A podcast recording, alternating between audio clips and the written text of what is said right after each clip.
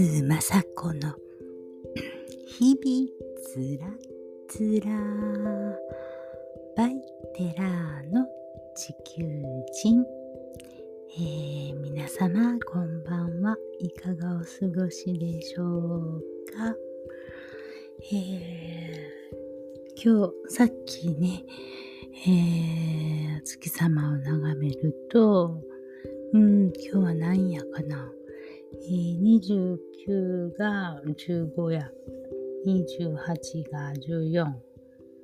27日が15、4、3、29、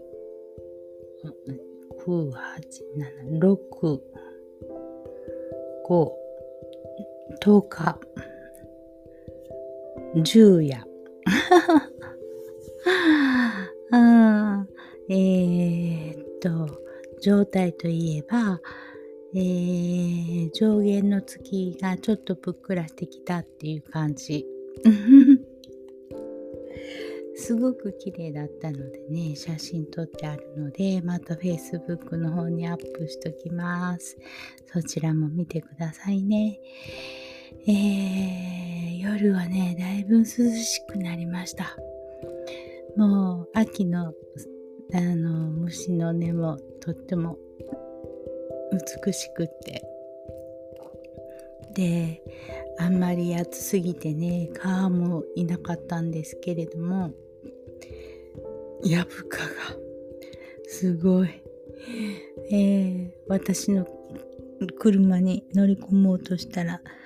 もう2匹もヤブカが一緒に入ってきてもう飛び出てあやぶかをあ車から出すのに必死でした。本当にくっついてくるからね。もう嫌になっちゃう。お茶入るときはね、ささっと入ります。本当にやぶかが多くなってます。えー、お家の中ではあまりゴキブリちゃんは見なかったですけどね、外にね、多い。うん。お庭にうろうろしている。うん。あと、なんだろう。カエル。アマガエルがね、あピタッと。お庭の壁にくっついてる。あとね、さっきね、車の上にね、カメムシ見つけました。ああ、カメムシがいるとか思って。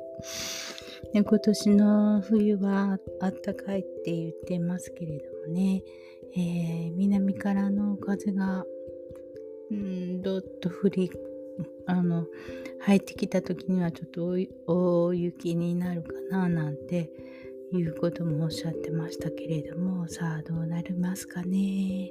とりあえず秋っていう時間がなんか年々短くなってきてる気がして本当に日中はねまだまだ暑いです。今日の日中33度ぐらいだったかな。うん。今日はちょっとあのー、年金事務所にちょっと用事があってうん行ってきたんですけれども。うーん。もう全く記憶がないのでね記憶喪失で思い出さないんですけれども無理やりいろいろ過去のことをね、話さないといけないことで、だらだらと話してきたら、だんだんしんどくなってきて、昔のことを振り返るのがしんどい。仕方がないのでね。うん、まあ、また改めてちょっと病院の方に書類を書いてもらいに行かないといけないので、あ行きたくないんだけどな今行かざるを得ないと。えー、ですね。ちょっと今、うん、私の農学の詩なんですけれども、のことをちょっと、ふつふつ、あの、まあね、能楽の詩って言ってもね、もう98とかね、になると思う。うん。ちょっとね、このコロナでね、お会いできなかったんですよ。うん。ちょっと緩まって、会いに行ってお稽古をしていただいたりしてたんですけどね、その後またコロナが大発生になっちゃって、それから全然行けてないのでね、あの、若先生は大丈夫ですけどね、大先生がね、もう90いくつでしょ？移し、行って、私が行って移したらいかんし、いかいないけないし、うーん、すごい。いる。先生がね、何もなくてもいいから遊びに寄りなさいよって言って言ってくださってたんですけどもね、かがなもんかなと思って写したらねダメだしなと思ってすごく気使ってたんですけども。うーん。ねちょっと思うところが深くありますけれども、えー、今ね NHK で六角誠治さんが富山のえー、富山の列車を乗られて、あと最後トルコ乗って欅平まで行かれたみたいなんですけれども、うん、本当に何しても美味しいんですよね。ちょうど、あの、実家が、母の実家がですね、えー、車で15分ぐらい走れば、宇奈月温泉に着くし、南、えー、っと、富山湾の方に走れば15分ほどね、走ったら富山湾に出るっていうようなところにいるのでね、もう本当にいつも美味しいお魚をね、いただいてたんですよ。で、家もね、あのー、掘ってね、地下ね、掘って、えっ、と、水道からは湧き水がこう出るようになってるんですよ。だから実家帰ったらもう邪魔じゃなかったらお家でお水をね何ガロン6ガロンとか678ガロンぐらい積んで帰ってくるんですけれどもちょっとねちょっと気の毒だなと思う時はすぐあの、育児っていうところがあるんですけれどね、その育児のところはもうそっちこっち湧き水があって、あのそこで大量にジャーっと入れ、入れてくるんですけども、地元の人にしたらさ、あの、すごい、そんなにたくさん入れてどこへ持っていくんだって 絶対おじちゃんがあ富山のおじいちゃんがあ言いに来るんだよね。うん、家持って帰るんだよとかって、京都だからねとかって、えー、京都かとか言って、なんで何しに来た？って言うから、いや、実家がそこにあってっていう話を する。えー、だから湧き水は絶対持って帰るのと、ちょっとね、あのー、旭町近くまで行って、お魚ね、倍貝がものすごい大きいんですね。倍貝買ったりして、お魚を買って帰るんですけどもね。うーん。いいですよ、なかなか。うん。欅平まで行ってもね、まだそこから歩いてずっと奥まで行ったら、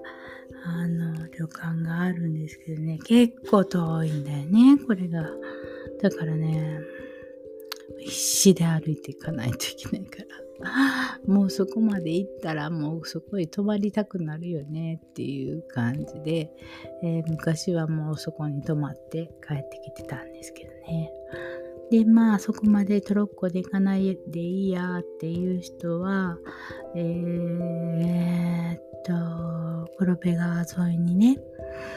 うん、露天風呂が作ってあって、まあそこから、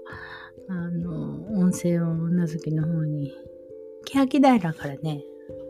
引いてるんですよ、温泉は。でもともとうなずき温泉っていうのはなくて、欅平から引いてきてるお湯を使ってるんですけどね。いいお湯ですよ。うん。で、いつも泊まるところの、うん、露天風呂からその川の様子を見るのが大好きでですね。あ夜寝ていると、うん、もうこっからずっと山は険しい山なのでね、そこからのこう強い山のねエネルギーっていうのが、わーってこう降りてくるようなところなのでね、めっちゃ気持ちいいんです。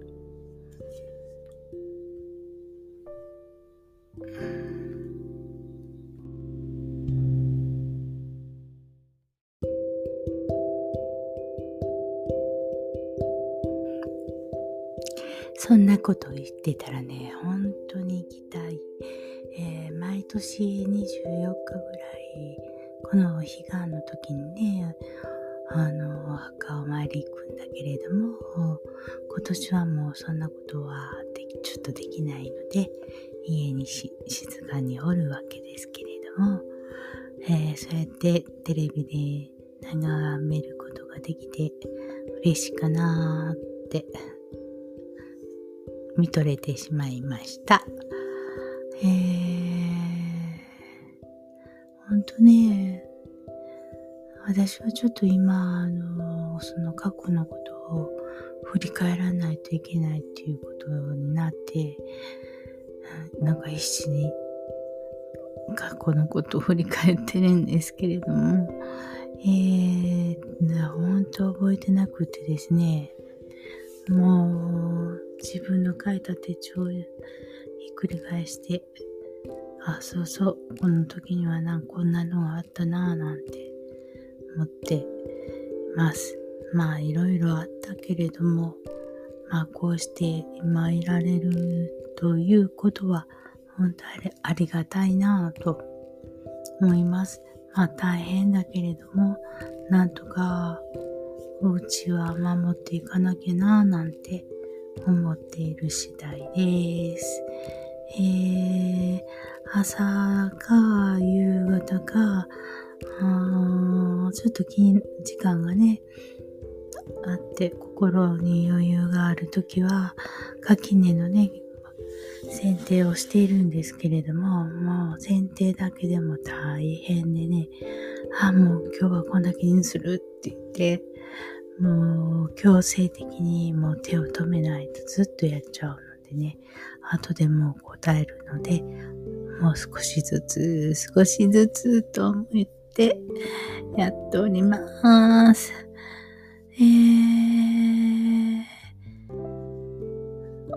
うん、今度ね、29日が満月なんで、えー、まあそういう作用もあってですね、なかなか、えー、心身ともに、ちょっと落ちて、落ちてるかな。うん。まあ、あと一つ大きなことが気になるので、うん、大丈夫、大丈夫って思いながらも、いなくなったらどうしようなんてね、うん、私は生きていけるだろうか、なんて 思うほど、うん、大切な方、のことがちょっと今気になってます。まあ、そんな感じで、秋、もうね、この時間になったら、夜露が体に応えてくる時間なんで、えー、もう早く寝ようと思います。それでは、いろいろ言いたいことはあるけれども、また明日、おやすみなさーい。